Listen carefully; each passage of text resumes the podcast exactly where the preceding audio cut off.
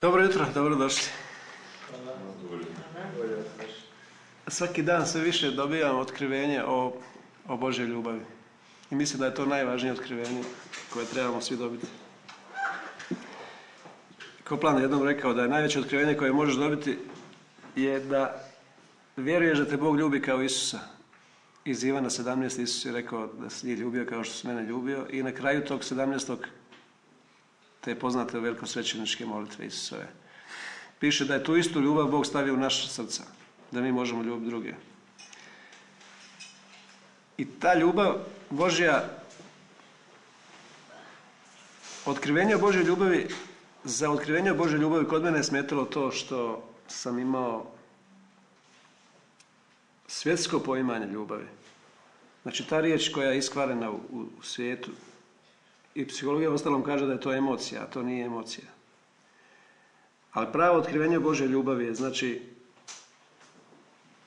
da je to djelovanje da je Bog stvorio cijeli svemir na čovječju korist iz ljubavi prema čovjeku i sve zakone stvorio da rade na korist čovjeka i on djeluje stalno na korist čovjeka. I ta njegova spremnost da djeluje tvoju korist, iako to nisi zaslužio, ta bezuvjetna ljubav, ta bezgranična ljubav.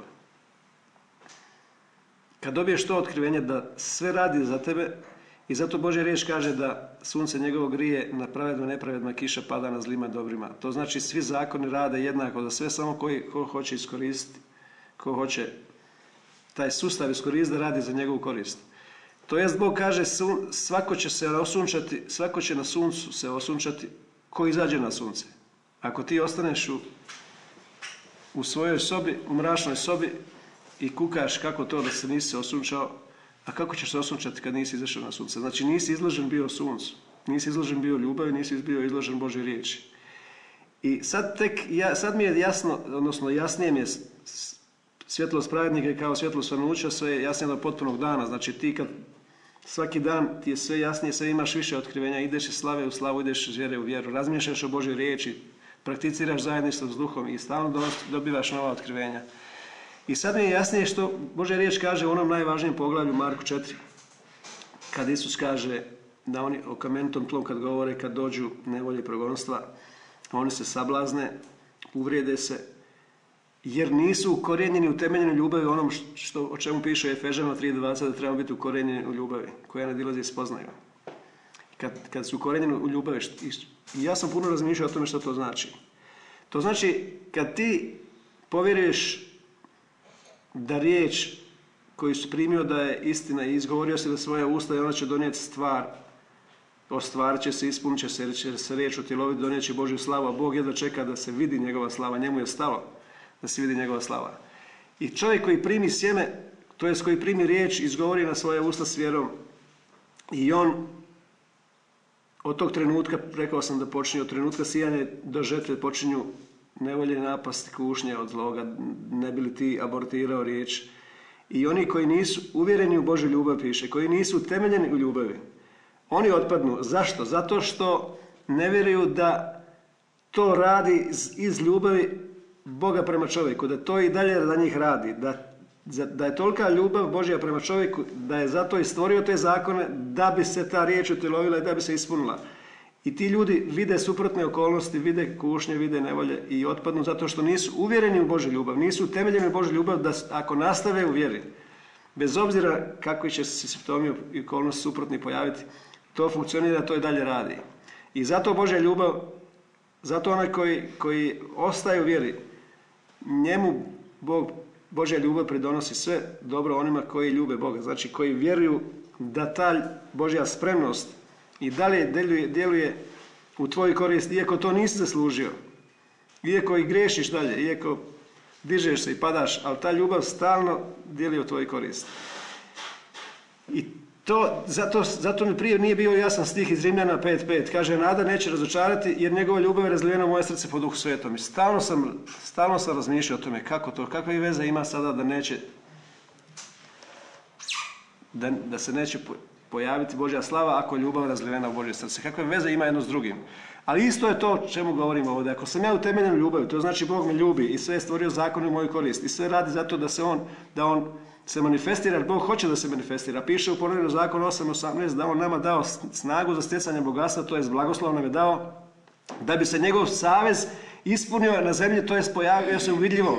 Zato Bog žudi da se pojavi u vidljivom, a može se pojaviti samo kroz, kroz tebe, u tebi i kroz tebe kad ti govoriš Božju riječ, povjeriš Božju riječ i govoriš Božju riječ i vidit ćeš je u svojoj stvarnosti ispunjenu. Zato je to Božja ljubav. To je Božja ljubav. Božja ljubav je znači njegovo djelovanje u, tvoju korist, iako to nisi zaslužio. I ako ti stalno vjeruješ da te Bog tako ljubi, da su zakoni stvoreni za korist čovjeka, iz ljubavi Boga prema čovjeku. Znači, ako si utemeljen u tome, nećeš nikada, nećeš nikada pasti. Zato zna i sad, ja, ja promatram kako sam ja krenuo prvi put u avionu, kako sam se bojao letiti u avionu. Bojao sam se visine, strah, strah od visine. Kad pogledam dolje, svi mi bosanci bojimo visine ku nas kuće prizemce. Već na drugom katu i već je visoko.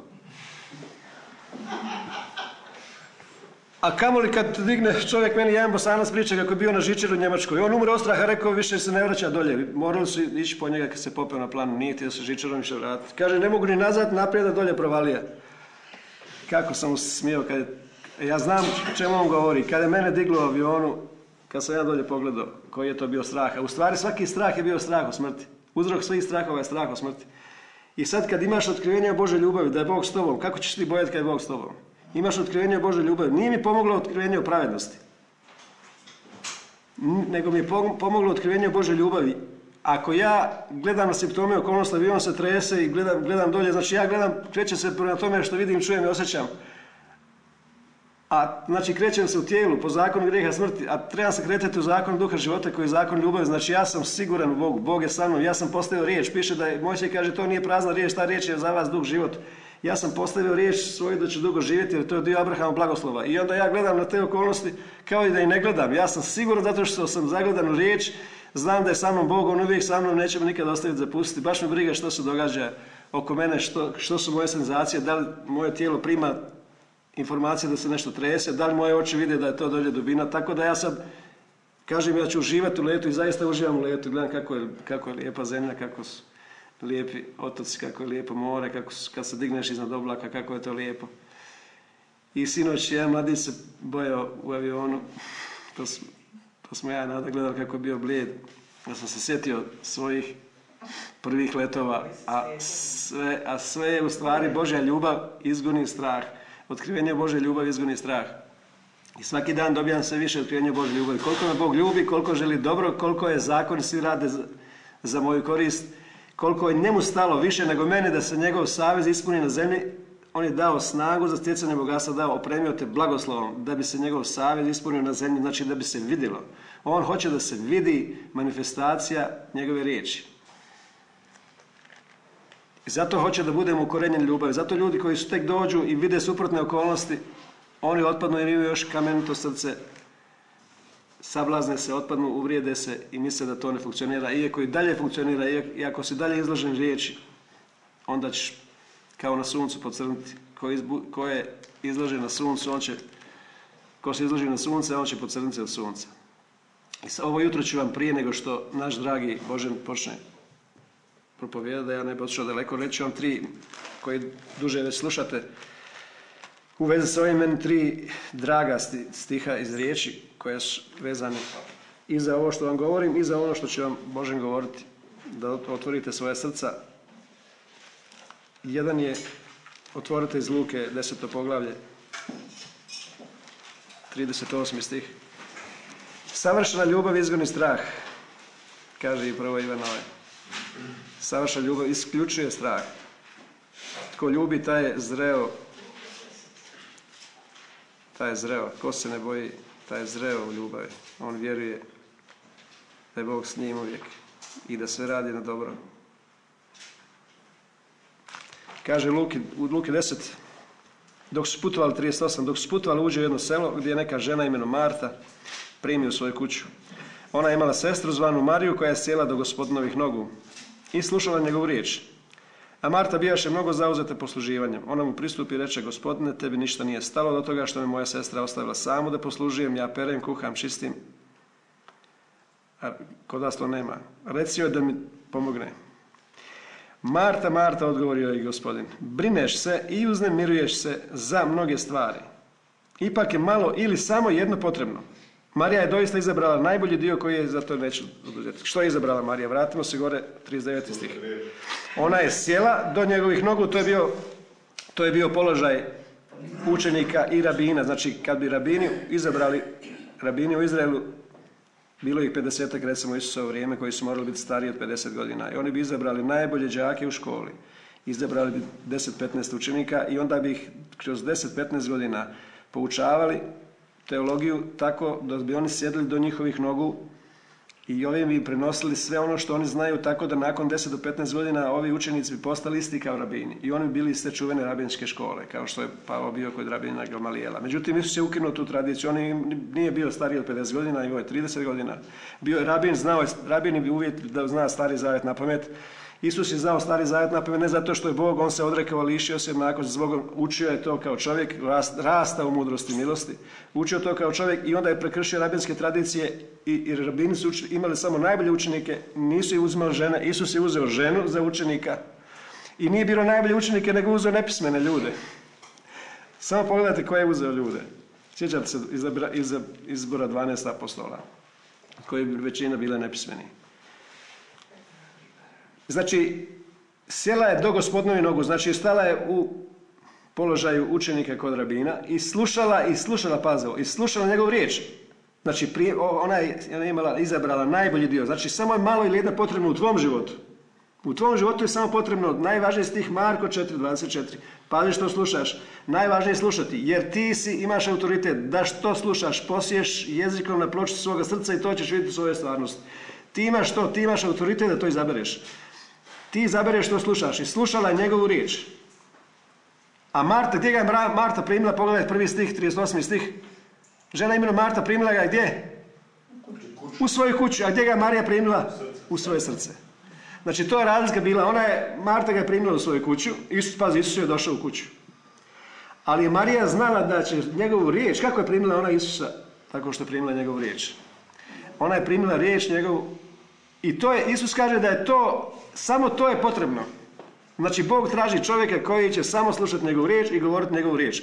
To znači kad pogledaš sve ljude, sad ovdje vidiš sto tisuća ljudi ispred, svi su imaju potencijal zato što imaju ljudska tijela, jer su rođeni od žene. Znači već imaju potencijal da, da imaju autoritet. I samo još bi trebalo da čuju Božju riječ i da izgovaraju Božju riječ i svi ljudi bi imali iste rezultate, zato što riječ je sjeme i radi jednako.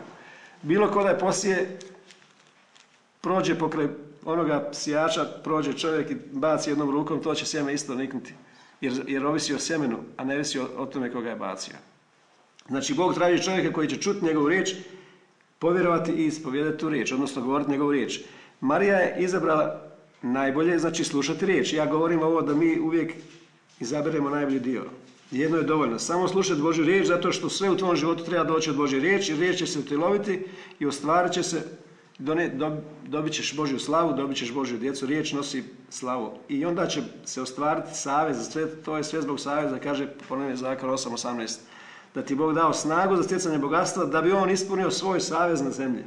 Bog žudi da se riječ utjelovi, da se njemu ne vrati prazna, nego da se vrati obistinjena, ostvarena, ispunjena, znači vidljiva, da se može zvagati. Drugi, drugi stih, Dijela apostolska osmo poglavlje, četvrti stih. Uvijek sam zadivljen kad čitam ovaj stih. 8.4.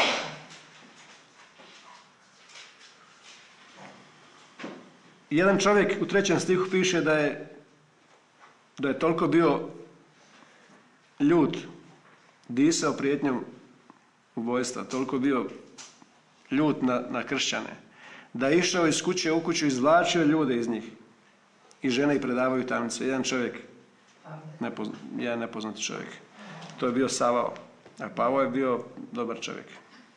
Puni, puni vjere i sile Duha Svetoga. To je Savao bio jedan toliko bio hulitelj, nasilnik, pregonitelj crkve. Zamislite koji je on imao strast. Išao iz kuće u kuću, izvlačio ljude i onda je došlo do raspršenja apostola, samo su apostoli ostali u Jeruzalemu, a đakoni su otišli i raspršeni, kaže četvrti stih, oni sad što su bili raspršeni, prolazili su iz jednog kraja u drugi propovjedajući evanđelje riječi. Ovo normalno nisam znao što znači dok sada ne znamo svi. Znači, išli su, propovjedali su radosnu vijest o riječi. Radosnu vijest riječi. Koja je to radosna vijest riječi? Da riječ trči i da pokazuje svoju snagu, da riječ je živa i djelotvorna, da riječ koliko je primiš i ispovedaš, povjeriš, ona će stvoriti sve u tvom životu. I ništa što je postalo u tvom životu neće bez riječi postati. I, da, i postaćeš bogat od riječi, i zdrav od riječi, i dugovječan od riječi, i oslobođen od riječi. Sve ćeš dobiti od riječi, zato što od riječi stvoren svemir i sve u tvom životu bit će biti stvoreno od riječi. Nije to čudesno, ljudi misle da će od tableta, lakše od tableta nešto iscijeliti, zato što gledaju fizičku stvar. A kako ćeš ti istirati duha očaja sa tabletom i onda ljudi piju za depresiju tablete. A duh očaja se smije gledajući te tablete. Kako ćeš ti tabletom istirati duha očaja? Kad kaže da Isus riječu istira zle duhove.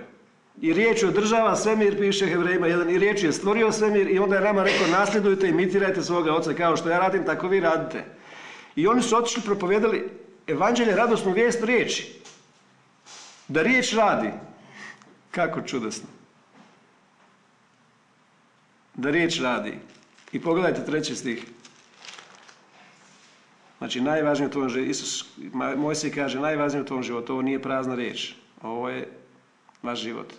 Ona je vaš dugi život. I blagoslov. Riječ u sebi ima blagoslov, blagoslov proizvodi slavu. Bog je blagoslovio ljude tako što je rekao. Govoreći ih blagoslovio. Riječ u sebi nosi. Svaka Božja riječ je riječ milosti, riječ ljubavi, riječ blagoslova. Svaka Božja riječ. Koja će se utjeloviti u tvom životu. I što god više pohraniš riječ u svoj život, toliko ćeš više biti manifestacije Boga. Ali svakome dano da on izabere, ima slobodnu volju. Pavo je vidio da ništa u svijetu ne vrijedi i kaže ja sve smatram blatom, ja iskoračujem odavde. Kidam nadasno.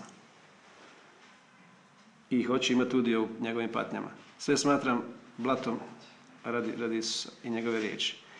I ovaj treći stih koji uvijek oduševljava je Luka 1.45 u kojem je sažeto toliko otkrenja da bi moglo samo u ovome stihu propovijedati danima. 1.45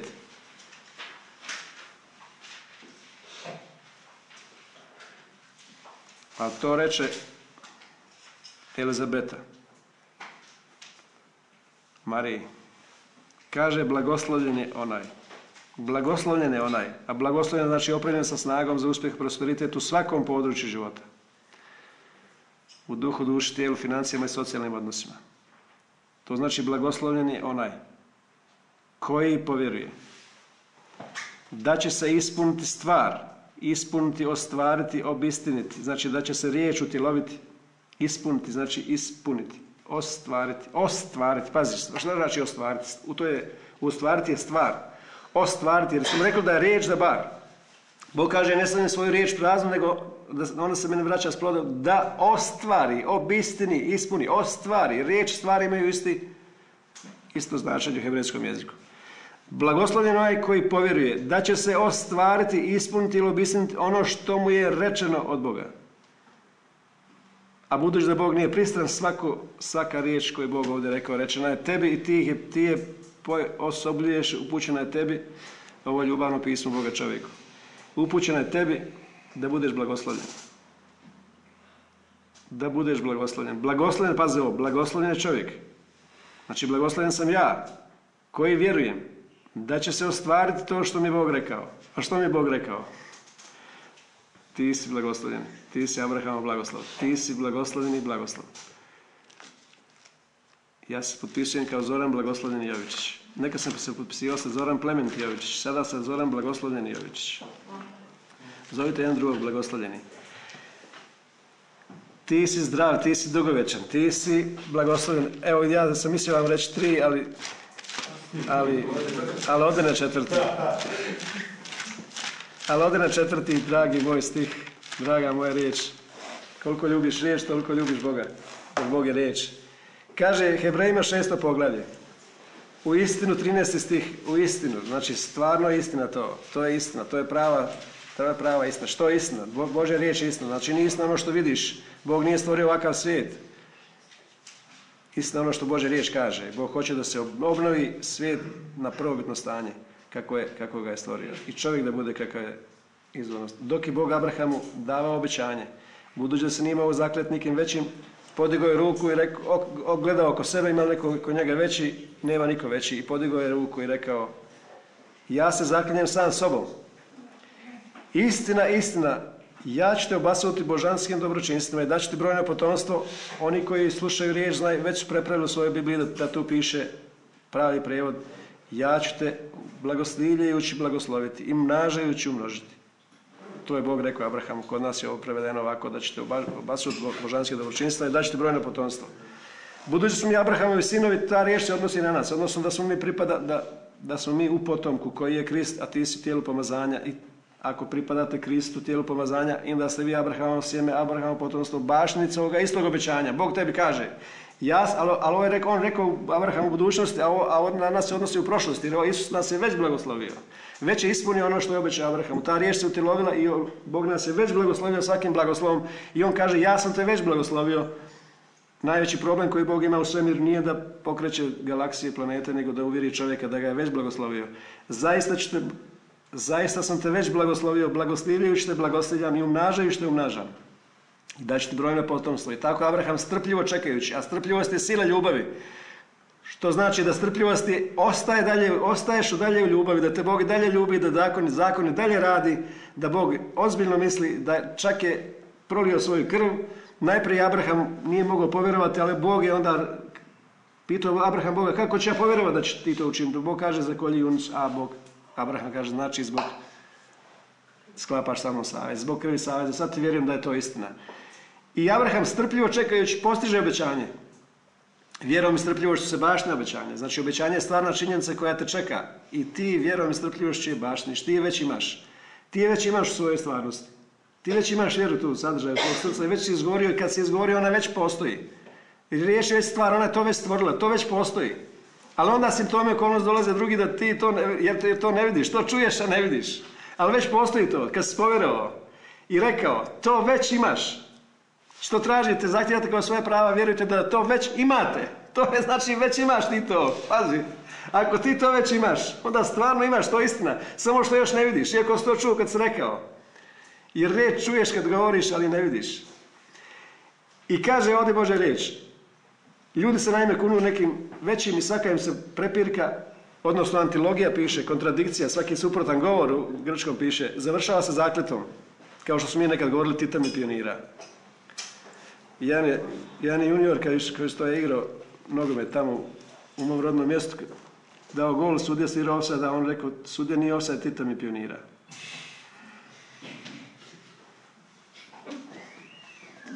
a sad je taj kipar u Ljubljani, čuveni, kipar na Ljubljanskoj akademiji.